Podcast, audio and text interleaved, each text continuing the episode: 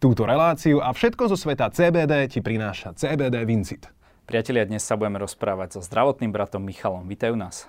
Ďakujem pekne za pozvanie. Povedal som to správne, alebo som mal povedať zdravotná sestra? Ako, ako to vlastne je? Na Slovensku je to stále zdravotná sestra, aj keď v dnešnej dobe to už vykonáva dosť chlapov, ale na Slovensku je to stále zdravotná sestra. V Čechách už majú uzakonené, že zdravotný bratr, alebo teda zdravotný brat, a na Slovensku sme stále sestry. Aké je to vykonávať e, takéto povolanie pre muža, keď sa to ešte aj takto volá? A predpokladám, že stále je oveľa viac teda žien, ktoré toto robia.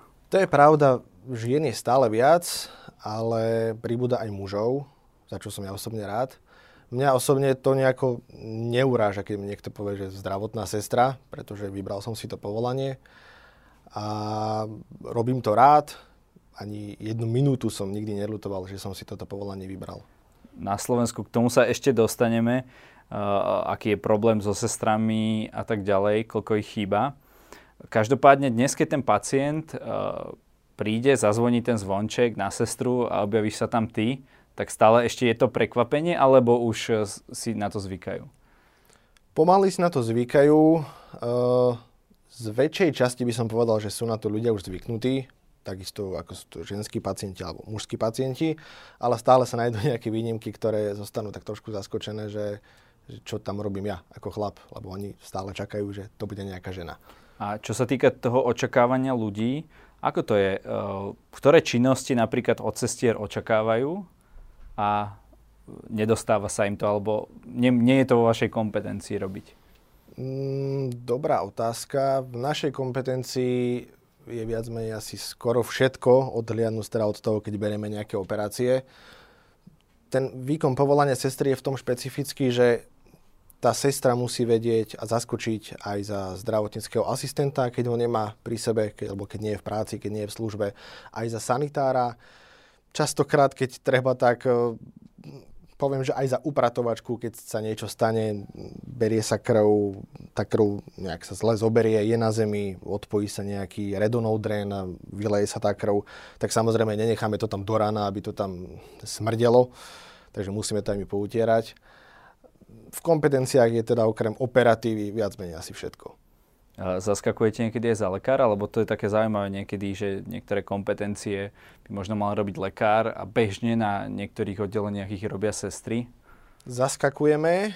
Uh, sú to ale také nejaké, nazvem to, mm, nie veľmi závažné veci, samozrejme, lebo každý má nejaké svedomie a nikto by si nezobral na seba niečo to, čo nemôže. Ale častokrát sa stáva, že keď ide pacient na nejaký výkon, na nejakú operáciu, tak um, nemá dostatok informácií. My si myslíme, ako sestry prídeme, pripravujeme toho pacienta, my vysvetlíme z nášho hľadiska, čo všetko predoperačná príprava, aká má byť. A niekedy, niekedy sa nás ten pacient ehm, pýta takú vec, ktorú my sme očakávali, že už vedia a pritom na ambulancii, keď ten lekár si objednáva toho pacienta na tú operáciu, tak sa očakáva, že mu vysvetlí rizika, benefity tej operácie, čo sa bude robiť, ako sa to bude robiť, ako sa bude operovať. A niekedy to prischne nám, že tak čiastočne dovysvetľujeme, že vlastne čo toho človeka čaká. A tí lekári na to dnes reálne nemajú čas, alebo už sa im to nechce vysvetľovať, alebo ako to je? Na toto nemám odpoveď.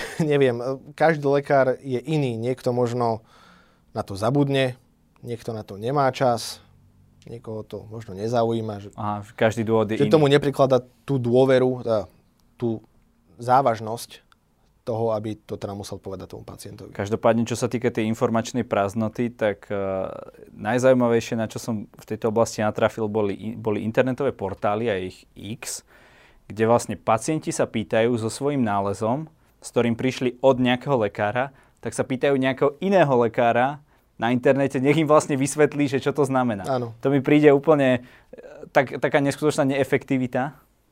No, je to práve spôsobené podľa mňa tým, že na to kašľu niektorí tí lekári a ak človeku záleží na samému sebe, tak chce vedieť, čo mu je, chce vedieť.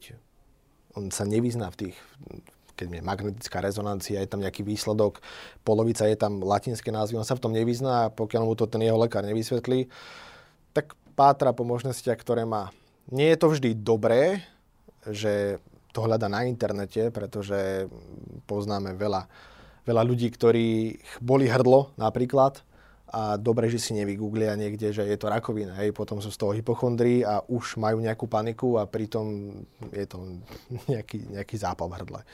Samozrejme, keď sa obrácajú na špecialistov, najlepšie je, keď si možno niekoho vyhliadnú, skontaktujú sa s ním, že sa to nerieši internetovo, ale buď telefonicky, že sa objedná a príde k nemu, vtedy je to najlepšie podľa mňa. Tá sestra je ten, kto s tým pacientom, predpokladám, počas tej hospitalizácie, bavíme sa teraz o tá nemocničnom sektore, trávi najviac času.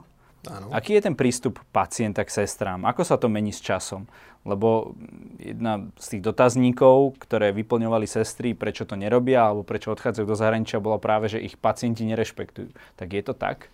Mm, zase je to individuálne. Niektorí pacienti nerešpektujú ten nejaký daný nemocničný režim a väčšinou sú to pacienti, u ktorých už tá jeho fáza hospitalizácie už sa preklenula do hospitalizmu, čo znamená teda, že má veľmi dlhú hospitalizáciu a už je z toho nervózny, už nevie čo od radosti, čo od dobroty. Jeden taký príklad, ktorý sa mne osobne stal, tak mali sme, mali sme jedného pacienta, ktorý naozaj dosť dlho u nás ležal a v noci od tretej zazvonil zvonček, Samozrejme, prišiel som tam, čo sa deje a ten pacient mi povedal, že on sa nudí. Že on nevie, čo má robiť o tretej v noci. Tak to už mi príde také, že to je síce nemilé, že vy sa nudíte, ale ako vám s tým ja teraz pomôžem. Ja viem, že je noc, že ostatní spia, ale ja nemám čas sa s vami rozprávať. Ja mám ostatné nejaké ďalšie veci, ktoré v tej nočnej musím spraviť. Dobre, čiže ten rešpekt tých pacientov sa s tým časom trošičku vytráca, alebo ako to je? Nazvime to tak, že sa vytráca. A niekedy sú tí pacienti už takí od základu, že sú nepríjemní už od, od prijatia a vtedy, vtedy je dobré, keď sa vyrieši v najkračom čase to, prečo ten pacient prišiel. Ako je to s tým rešpektom lekár-sestra? Mm, stále ľudia majú zafixované to, že je to pán doktor, je to lekár. To ako keby, ja mám taký pocit, že ten štandard, ktorý bol spred niekoľkých rokov, že lekár bola pozícia, tak to tam zostalo. Lenže problém je, že kedysi bola aj sestra pozícia, ku ktorej sa správali úctivo. Práve to som chcel povedať, že predsa len, tak mali by sme sa správať úctivo úplne ku každému, aj k tej poslednej upratovačke, ale najmä tieto zdravotnícke povolania sú vo veľkej úcte, to vieme. Mm, áno, ale bavíme sa asi skôr zase, ako som povedal, ten lekár. Najviac nás, sestry, alebo teda mňa osobne tiež zaráža, je lekárska vizita, kde teda chodíme aj my ako sestry. A prejde sa vizita, potom si pacient zazvoní a spýta sa nás otázku, ktorá má smerovať na lekára. A pritom ten lekár tam bol pred 5 minútami tak my si potom kladieme otázku a ich sa, pýt, ich sa pýtame, bol tu lekár, prečo ste sa nespýtali? No, lebo on rýchlo išiel preč. Ale to nie je o tom, že on rýchlo ide preč. Je v práci, vy keď máte nejakú požiadavku na ňo, že chcete vedieť o vašom zdravotnom stave, musíte sa pýtať. Ja ho neviem v tomto suplovať. Ale asi je to aj o tom, že možno práve ten konkrétny lekár nevydával zo seba takú, takú tú emóciu, že pýtajte sa, som tu pre vás, mám na vás čas, ale možno, že len Ehm, nejako chcel rýchlo odbiť vizity a dajme tomu potom ísť operovať alebo niečo také. Asi je, asi je málo lekárov, ktorí na sebe dajú nejakú takúto empatiu na tej vizite. Skôr je to asi nejaká taká že povinnosť, že musím si tú vizitu odbiť a idem potom robiť niečo iné. Prečo podľa teba nám chýba toľko sestier? Myslím, že pred dvomi rokmi to bolo nejakých 3000, predpokladá sa, že do roku 2030 by to malo byť až 10 tisíc sestier. Prečo? Aký, aký, nie je to dobre zaplatené, to, to ma napadne ako prvá, prvá vec, ale určite sú tam v tom aj iné aspekty. Určite hrá rolu finančné ohodnotenie. Mňa trošku, som z toho smutný teda, že už bolo deklarované a bolo povedané, že mal by byť nejaký určitý tabulkový plat že keď robí sestra na západe, na strede alebo na východe Slovenska, mala by mať po odpracovaných rokoch, po vzdelaní, ktoré všetky mala, kurzy, špecializácie, mala by mať nejaký tabulkový plat. Pokiaľ viem, tak to stále tak nie je, že sestra, ktorá má 10 rokov praxe a špecializáciu a pracuje v Bratislave, zarobí o dosť viac ako sestra s takou istou praxou a špecializáciou na východe. To sa teda bavíme o tom finančnom ohodnotení. Samozrejme, prečo odchádzajú. Je to aj prostredie, v ktorom pracujú. Myslím teda tým, že radšej ten človek bude robiť e, v modernejšom prostredí ako v niektorých nemocniciach, ktoré sú, povedzme si úprimne, polorozpadnuté. Riešili sa nejaké kauzy s plesniami niekde v, v pivnici, nedaj Bože niekde na, na toaletách alebo sprche. Takže aj to určite je faktor, ktorý teda odkláňa tie sestry zo Slovenska niekde do zahraničia. Ako je to napríklad, čo sa týka uh, materiálno-technického vybavenia? Ja viem, že ešte stále v kopec nemocniciach sú tie postele mechanické, to znamená dvíhať len pacienta, ja som to zažil, keď som pracoval ako ošetrovateľ, 50-kilovú uh, ženu, ne, keď človek nemá ten grif, tak to ako, není to tak, že na bicák, hej, človek dvihne proste 50 a je iné mať činku a mať živého človeka. Takže je to, je to aj tou fyzickou náročnosťou, ktorá stále v týchto podmienkach našich je? Je to aj fyzickou náročnosťou, ktorá je ale samozrejme zase spôsobená tým, že tých sestier je málo.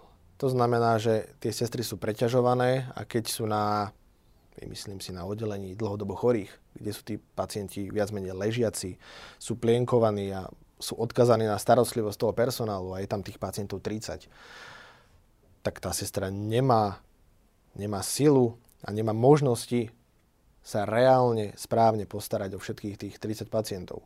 Samozrejme potom dochádza k tomu, že sú sťažnosti, že mm, sa nedodržala nejaká starostlivosť, prešetruje to úrad pre dohľad. A to je to, čo kolo... máte veľmi radi? Ako to, ako to sa začína. Potom treba dovysvetľovať, prečo to tak nebolo a tak ďalej. Čiže... Ono to je potom tak, e, že niekto podá žiad, žiad, žiadosť na úrad pre dohľad alebo sťažnosť, vy to riešite a zase asi zrejme v pracovnom čase, predpokladám, a zase máte menej času na tých pacientov, ktorí tam reálne ležia, že to je taký začarovaný kruh. A potom sa môžu viac stiažovať a tak ďalej. Alebo ono, nie? Ono našťastie tieto stiažnosti, ktoré sú, tak uh, tie prvotne príjmajú vedúci kliniky. Čiže primár, prednosta, vedúca sestra. Tí si teda prečítajú, o čo ide a potom sa to ďalej rieši s tými zamestnancami, pokiaľ sa to naozaj niekoho týka. Hej. Potom sa prejdú chorobopisy, pozerajú sa zápisy, ako sa postupovalo, či sa niečo nezanedbalo. Takže našťastie aspoň toto je vec, ktorá sa netýka hneď priamo nás, že by mi teraz prišiel list do, do práce o druhej po obede, kedy mám najviac roboty a teraz aha, idem si čítať nejakú stiažnosť. Tak aspoň, aspoň toto je také, že mínus pre nás. Takže týmto robia radosť v úvodzovkách uh, tým vedúcim pracovníkom. Áno. Ty si spomínal nejaké papierovačky, to je ďalšia z vecí, ktoré uvádzali sestry ako problém toho systému, že máte stále veľa papierovačiek, môžeš nám to vysvetliť? Uh, nie, nie je to tak, že tie papierovačky máme ten lekár, ktorý píše príjmovú správu, dekurzy, prepušťaciu správu, že tá sestra už má v úvodzovkách ako keby len starať sa o toho pacienta a vydávať lieky a tak ďalej. Bolo by to super, keby to fungovalo takto ale tie papierovačky sú viac menej hneď od, od príjmu pacienta. Treba spísať príjem pacienta, kde si teda vždycky prejdeme, že s čím prišiel ten pacient, či má nejaké deficity, či má nejaké rany, nejaké vývody a tak ďalej. To, ten pacient sa následne teda uloží do postele a čaká sa na operačný, operačný program. Vidíme, či ten pacient tam je. Ak tam je, tak treba vytlačiť žiadanky, zobrať krv, píšu sa hlásenia vždycky zo smeny do smeny, si píšeme hlásenia o pacientoch. Keď má nejaké drény, keď má nejaké vývody, keď má antibiotika, keď sú pacienti pooperačne, tak sa u nich sledujú po veľkých výkonoch, tak sa u nich sledujú tlaky, pulzy, okyslíčenie. Zo začiatku sa to robí každých 15-20 minút. Ak klesa tlakovo, tak hneď sa, hneď treba nejakú intervenciu.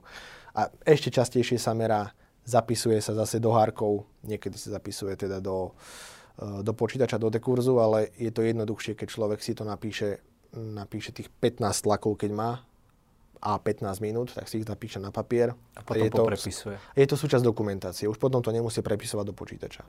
Lebo to by ešte viac naťahoval ten čas. No ale je toto systémový problém, lebo predpokladám, že teda viem, že to meranie tlaku určite má nejakú funkciu, že je to prospešné, že sa prípadne zistia nejaké problémy skoro, napríklad po nejakom výkone.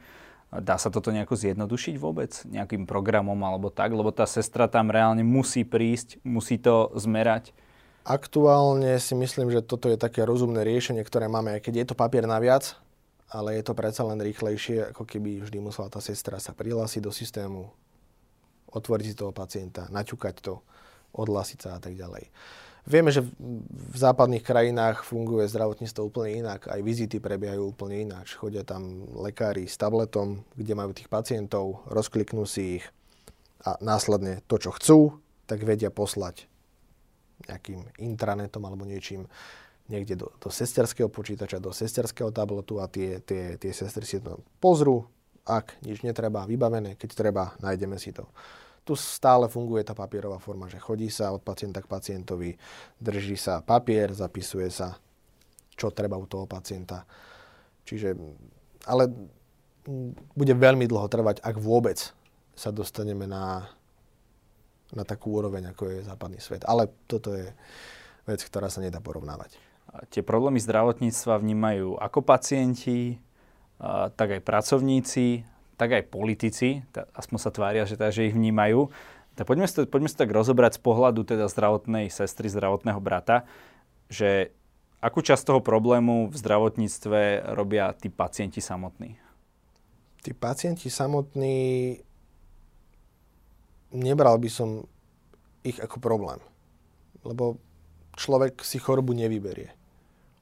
Takisto si nevyberie, nevyberie úraz a tak ďalej. Čiže problém by som nehľadal teda priamo v pacientoch. Možno by som problém hľadal v správaní tých pacientov, alebo veľakrát je horšie, je horšie správanie príbuzných ako samotných pacientov. Prečo? Tí príbuzní si myslia asi, že sa staráme len o toho daného ich rodinného príslušníka a keď niečo není na, na počkanie, alebo že prídu, že chcú ho pozrieť, toho pacienta, alebo že chcú rozprávať s lekárom, a my ako sestry vysvetľujeme, že teraz lekár nie je k dispozícii, pretože operuje, robí iné činnosti, tak tý, tým ľuďom sa niekedy nedá vysvetliť, že, že my nie sme na gumičke. Takže pro, nehovoril by som, že tí pacienti sú problém, lebo sú to pacienti, ktorí majú určité potreby. Hovorím, ochorenie si nikto nevyberie. Ale skôr teda to správanie tých pacientov, rodinných príslušníkov. No, aby som to upresnil, samozrejme, nebavíme sa teraz o nejakej prevencii chorôb, hej, že ľudia, dajme tomu, nemajú fajči, fajčiť, aby nemali nádor plúc, aby potom nechodili do nemocnice. Bavím sa o tom, že keď už sa teda niečo stane, že čo im mohol ten pacient robiť lepšie, aby uľahčil tú prácu tým zdravotníkom. Viem, že je to také veľmi všeobecné, ale možno ťa napadnú nejaké konkrétne príklady. Rešpektovať to, čo mu povieme. Ako ono, to, to možno teraz je ako triviálna vec, že povie mu, že ležte v posteli, nestávajte sa. Lenže keď ten pacient to nerešpektuje, je po operácii a, a bude sa stavať a bude sa spierať tomu, čo my sme mu povedali, tak zase je to len, len robota, nazvime to navyše pre nás. My musíme ísť za tým pacientom znovu, keď je možno nejaký dezorientovaný, to je zase o niečom inom, lebo si neuvedomuje, čo robí, ale sú pacienti, ktorí sú pri plnom vedomí, a nerešpektujú, lebo si myslia, že vedia viac, ako vieme my, lebo oni si to prečítali, oni si to načítali, oni sa môžu posadiť. Veľakrát je to po spinálnych anestézach. Po spinálnej anestéze, teda je to anestéza, ktorá je píchaná do chrbtice, ten pacient pooperačne by mal ležať vo vodorovnej polohe. Keď sa bude nejako točiť, alebo pôjde do sedu, nedaj Bože do stoju, čo je to najhoršie, pretože v spinálnej anestéze sa odpália, tak to poviem, nohy, a on nás nebude rešpektovať, tak sa postaví, lebo si myslí, veď ja ich cítim. Lenže on ich cítiť môže, ale silovo tie nohy nie sú pri sebe, človek spadne. A zase, musíme prísť my. Už potom je to také, že tá sestra aj zvyšuje hlas na toho pacienta, ale nie je to preto, že chce na ňo húčať, lebo som si to vymyslel, ale keď niekto x krát nerešpektuje, tak treba niekedy aj zdvihnúť hlas. No ono, ľudia všeobecne, e, niektorí radi nerešpektujú rôzne nariadenia a prečo by to v nemocnici malo byť inak, hej. Uh, poďme na ďalší čas teda tých problémov v tom zdravotníctve a to sú samotní zdravotníci. Vnímaš aj u zdravotníckých pracovníkov nejaký problém, čo by oni mohli robiť lepšie? Niektorí by sa mohli zase lepšie správať k tým pacientom. Je mi jasné, že nie každý má úplne skvelý deň, keď sa ráno zobudí, alebo ide do nočnej a počas toho dňa je unavený, pohľadal sa neviem, s manželkou, so susedom, s niekým a potom si to teda prenesie, prenesie do tej práce a je nepríjemný na všetkých, vrátane svojich kolegov. Ale na toho pacienta, ten pacient to o to horšie e, vníma a vplýva to na ňo, pretože on je odkazaný na osobu a čaká, že tá osoba mu bude nápomocná. Ale keď niekto príde, rozrazí dvere, čo zase chcete, prečo ste zvonil, tuto to máte, tuto to máte, viete si to sám zobrať, tak je to iné, ako keď vojde a vysvetlí mu, že dobre, zazvonil ste, ale viete to spraviť takto, takto, takto, pre budúcnosť nezvonte. Ako my radi hovoríme, že nevyhrali sme nohy v lotérii, lebo niekedy je to čistá zvonkohra v rámci, v rámci tých zvončekov, že niekedy rátame tie zvonce, že koľko ich bolo za smenu a niekedy sa dostávame k hrozivým číslam. Uh, neviem, či to máš nejaké také športové hodinky, ktoré ti merajú počet krokov. Áno, aj, aj to tam mám. A koľko, koľko máš nejaký taký rekord alebo priemer? Rekord za službu som mal asi, teraz neviem, či 13 alebo 14 tisíc krokov. To, to je v, priem, v priemere, to môže byť 8 km, 9 km nachodených len nachodených. Mhm. Potom treba aj niečo robiť, hej? Že, že nie je to len o tom, že by sa človek prechádzal. Prechádzal, hej, že nemá čo robiť, nudí sa v tej smene. Zo strany na stranu. A je to tak, e, keď si spomínal tých lekárov, že aký lekár, taká sestra. Všímaš, všímaš si to, že keď sú nejaké také zabehnuté možno dvojice v ambulanciách a tak ďalej, že už to správanie tej sestry ako keby predurčuje to správanie toho lekára? To si nemyslím, že by to nejako predurčovalo. Samozrejme je dobre, keď e, je nejaká zohraná dvojka, či už lekár, sestra, alebo keď sme sestry mm, na oddelení, lebo to potom uľahčuje robotu. Niekedy máme také smeny, keď naozaj mám dobrého parťaka, že nemusíme si niektoré veci ani povedať a vieme, kto čo ide robiť. A tým sa šetrí čas, lebo nemusíme stále vysvetľovať, vieš čo, ja som spravil toto, ty choď prosím ťa spraviť toto a potom mi pomôže s týmto, nie automaticky pozrieme sa na seba, hovoríme, dobre, ideme. On si ide jednou stranou, druhou stranou, vybavíme, vyriešime a ako... Marka... Idem riešim Giska, hej? Áno. Markantne to samozrejme nestiahne ten čas, ale keď človek má 5 minút do plusu, tak aj to je výhra v práci. Lebo niekedy tých 12 hodín, ktoré sme tam, je málo. Ešte čo sa týka toho správania tých lekárov, tak zase pacienti majú niekedy pocit, že, budím le- že lekári hovoria iba dve veci. Že nič vám nie je a kde ste doteraz boli? Tá druhá je častejšia. kde ste doteraz boli? Lebo samozrejme sú ľudia, ktorí si zanedbávajú svoje zdravie a niekedy veľakrát sa stane, že pacientka, máme sa teraz o žene, nechodí na, na ginekologické prehliadky napríklad a samozrejme, keď sa tu zanedbá a je nejaká zlá konštalácia všetkých vecí, tak samozrejme tá, tá pacientka môže mať potom nejaké nádory vaječníku alebo niečo. Samozrejme tie nádory môžu metastázovať do, do rôznych častí tela a potom stane sa, že človek si niečo zlomí a nakoniec sa zistí, že je to patologická zlomenina. To znamená, že ten človek nemusel ani spadnúť, ale tá kosť je tak oslabená, alebo je napadnutá nádorom, ktorý je vlastne metastáza z nejakého iného nádoru v tele. Presne takto sa to stalo mojej babke, nech je jej zem ľahká. Uh, Poďme teda na tú tretiu úroveň tých problémov v zdravotníctve, tú, ktorú vidí väčšina ľudí, a to sú tí politici, ten, to nastavenie toho systému a tak ďalej. Kde ty tam vidíš problémy, prípadne riešenia? Problém je v tom, že keď nejaká vláda začne s nejakou reformou v zdravotníctve, tak skoro vždy sa stane, že tá reforma sa nedotiahne do konca, prejdú nejaké 3 4 roky, v optimálnom teda meritku 4 roky, kedy sa teda znova mení vláda. A keď sa zmení vláda, tak tá druhá vláda už nemá ambíciu dotiahnuť to, čo začala predchádzajúca vláda. Ona si vytvorí nejakú vlastnú reformu, ktorú si možno začne. My samozrejme to nepocítime, lebo je to len v priebehu, tá reforma nie je to dotiahnuté. Príde ďalšia vláda a zase kolobeh je. Pokiaľ je nejaká vláda, ktorá je dlhodobo, tak tam tam je väčší potenciál toho, že môžu naozaj niečo zmeniť. Ale mali sme tú vládu, ktorá bola dlhodobo a nepostrel som, že by sa niečo zmenilo. Asi to nebola ich priorita. No, chceli uh, robiť minimálne na konci uh, tú stratifikáciu nemocníc. Uh, neviem, či si to úplne vnímal. Uh, ako, ak, je to dobrá vec? Pomohlo by to, keď sa na nás pozerajú pacienti, ktorí možno neveria politikom, ale stále veria zdravotníkom. Pomohlo by to dostať kvalitnejšiu starostlivosť? Určite by to pomohlo. Boli by aj pacienti spokojnejší, ale myslím si, že už ľudia celkovo neveria politikom neveria viac menej asi akejkoľvek vláde, ktorá je, pretože žiadna vláda zatiaľ neukázala to, aby im tí ľudia verili. Je síce pekné, že oni majú predvolebné kampane, majú napísané mm, všetky tie veci, ktoré chcú dosiahnuť. Je super, že človeka sa na to pozrie a vidí, a dobre, zdravotníctvo je z 30 vecí na štvrtom alebo treťom mieste, možno na prvom ale čo z toho, keď človek odvolí toho človeka, ktorý ponúka tieto veci, respektíve tú stranu a nič sa aj tak nestane. Potom človek samozrejme stále stráca tú dôveru a už myslím si, že takto naštartoval ľudí, že už viac menej asi ničom neveria politikom. To je ale obrovský začarovaný kruh a teraz do toho zasadila ešte poriadnu ranu, taký ten kopanec, keď ležíš na zemi, COVID, ktorý teda síce nejakú dobu udržal vďaka núdzovému stavu a potom ďalším zákonom zdravotníkov v obore, ale teraz veľké množstvo z nich dalo výpoveď, išlo do dôchodku, proste nepokračujú, chýbajú. Čo toto spraví? Ako to vnímaš? Z, z hľadiska budúcnosti. Určite to nepríspeje lepšej budúcnosti.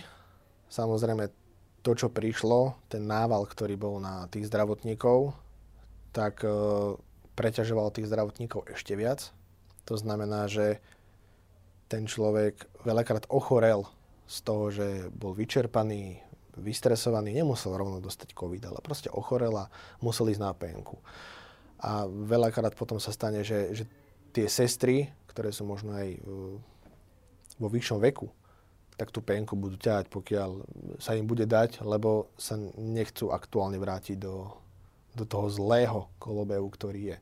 Uvidíme, čo prinesie teraz čas. Teraz sa opatrenia zmiernili. Oddelenia sa tiež trošku znormalizovali. Už e, všetky, ktoré boli reprofilizované, tak sa znovu stali tými oddeleniami, ktoré boli. Samozrejme zostali aj nejaké covidové, možno nejaké postcovidové. Takže uvidíme, čo prinesie jeseň. Ako sa to zmení, že či zase padneme na hubu, ako sa hovorí v tom zdravotníctve, alebo to nejako prežijeme. V lepšom stave, v akom to bolo pri druhej vlne. A aký je teda podľa teba najväčší problém slovenského zdravotníctva, keby si mohol takú jednu vec vypichnúť? Ľudia. Najväčší problém sú podľa mňa stále ľudia. A nech si to zoberie kto chce, ako chce, či už sú to ľudia v politike, či už sú to ľudia na strane personálu, alebo sú to ľudia na strane pacientov. Všetko je to o ľuďoch, o komunikácii. Čiže pokiaľ sa budeme my správať k sebe lepšie a politici sa budú správať lepšie k tým ľuďom, pre ktorých vlastne oni sú, čo si častokrát neuvedomujú a ľudia tam idú z nejakého finančného presvedčenia alebo niečoho, neviem, tak uh, sa to nikdy nezlepší, pokiaľ sa to bude stále točiť. Takže to riešenie toho je na tej medziludskej bázi sa správať lepšie, alebo ak, ako by si dal na tento problém riešenie? Nehľadieť, nehľadieť stále na seba, ale mať taký rozšírený obzor a vnímať aj veci, ktoré sa dejú možno u, u iných ľudí. Že brať ako keby aj tú perspektívu možno toho druhého. Áno, narážam teda konkrétne na, na to, že príde, príde teda príbuzný za tým pacientom a on chce teraz všetko pre tú svoju mamu, pre, to, pre toho svojho otca, dceru, niekoho a mňa nezaujíma, že sú Možno tu sa ani 10 ľudia. rokov nezaujímal, ale teraz, teraz v tom momente e, je tam, má tú bombonieru kúpenú a jasné. A teraz, teraz to potrebujem, jasné. lebo jasné. sa ponáhľam. Rozumiem. Ty robíš aj takú zdravotníckú osvetu formou YouTube videí. Čo ťa k tomu viedlo? ja som mal vždy rád nejakú multimediálnu sféru a tento YouTube som si našiel ako nejakú psychohygienu alebo nejaké hobby, lebo práca s ľuďmi je ťažká, či už je to zdravotníctvo, hociaká sféra.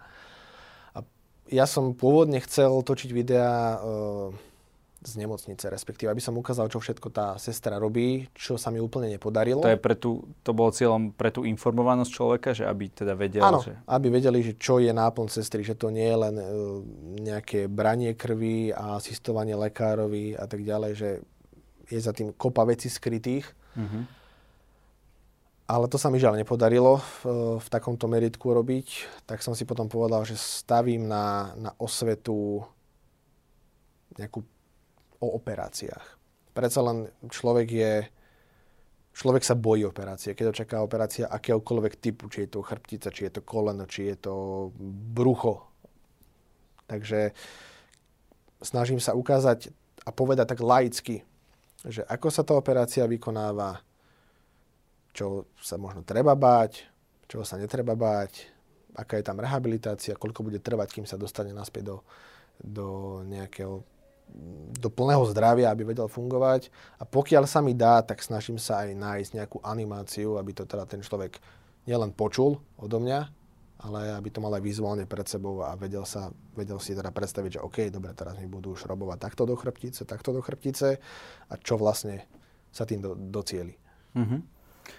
Ty si povedal na začiatku takú veľmi zaujímavú vec a pamätal som si to celú dobu toho rozhovoru a teraz sa ťa vlastne ju chcem spýtať na záver. Ty si povedal, že si nikdy nelutoval, že si sa dal na toto e, povolanie alebo poslanie, neviem ako to kto nazve, ja viem, že ty si robil úplne v inej sfére, že si sa vlastne ako keby doučil toto, uh, tomuto povolaniu.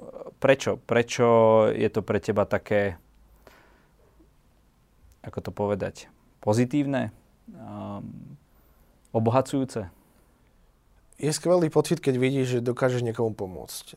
Ja viem, znie to ako klíše, že poďme si pomáhať, ale naozaj je to super, keď tomu človeku viem pomôcť a vidím, že za 3-4 dní ten človek sa stojí na nohách a, a je úplne iný, ako keď som ho videl pred troma dňami, nazvem toho tak polomrtvého v posteli. Hej. Čiže mňa vždy bavili takéto veci, vždy som bol taký akože akčný, že keď bola niekde nejaká, keď som bol malý, keď bola niekde nejaká polícia, hasiči, nejaká nehoda, tak ako malý chlapec som vždy chcel vidieť, čo sa deje. A môj pôvodný zámer teda bol, uh, ako si spomenul, uh, iný, pretože ja som študoval priemyslovku. Už vtedy som mal rád multimédia, potom som sa hlásil na VŠMU, zase na kameru a fotku multimédia. Tam mi to nevyšlo a nechcel som zostať bez vysokej školy ale nechcel som mať vysokú školu len tak pro forma, aby som mal titul. Chcel som niečo, čím budem prospešný v tejto spoločnosti. Chcel som pôvodne záchranára, tam ale mm, som nesplňal požiadavky, ktoré, ktoré boli dané na, na príjmacie konanie a teda ošetrovateľstvo, ktoré je tomu príbuzné, tak tam už som splňal a teda prihlásil som sa, zobrali ma vyštudoval som. Michal, uh, bavili sme sa o všelijakých veciach aj o rôznych ťažkých témach ale možno je niečo, čo v tomto rozhovore nezaznelo. Takže ako každý host máš možnosť na záver niečo odkázať našim divákom. Nech sa ti páči. Ja viem, že doba je ťažká. Viem, že každý si prechádza rôznymi e, ťažkosťami, ale skúsme naozaj ten obzor trošku rozšíriť, že nebuďme zameraní na seba. Vnímajme to okolie, vnímajme iných ľudí a správajme sa k sebe lepšie a potom všetko pôjde ľahšie a svet bude krajší a my budeme spokojnejší. Ďakujem za rozhovor a veľa šťastia v práci. Ďakujem aj osobnom živote.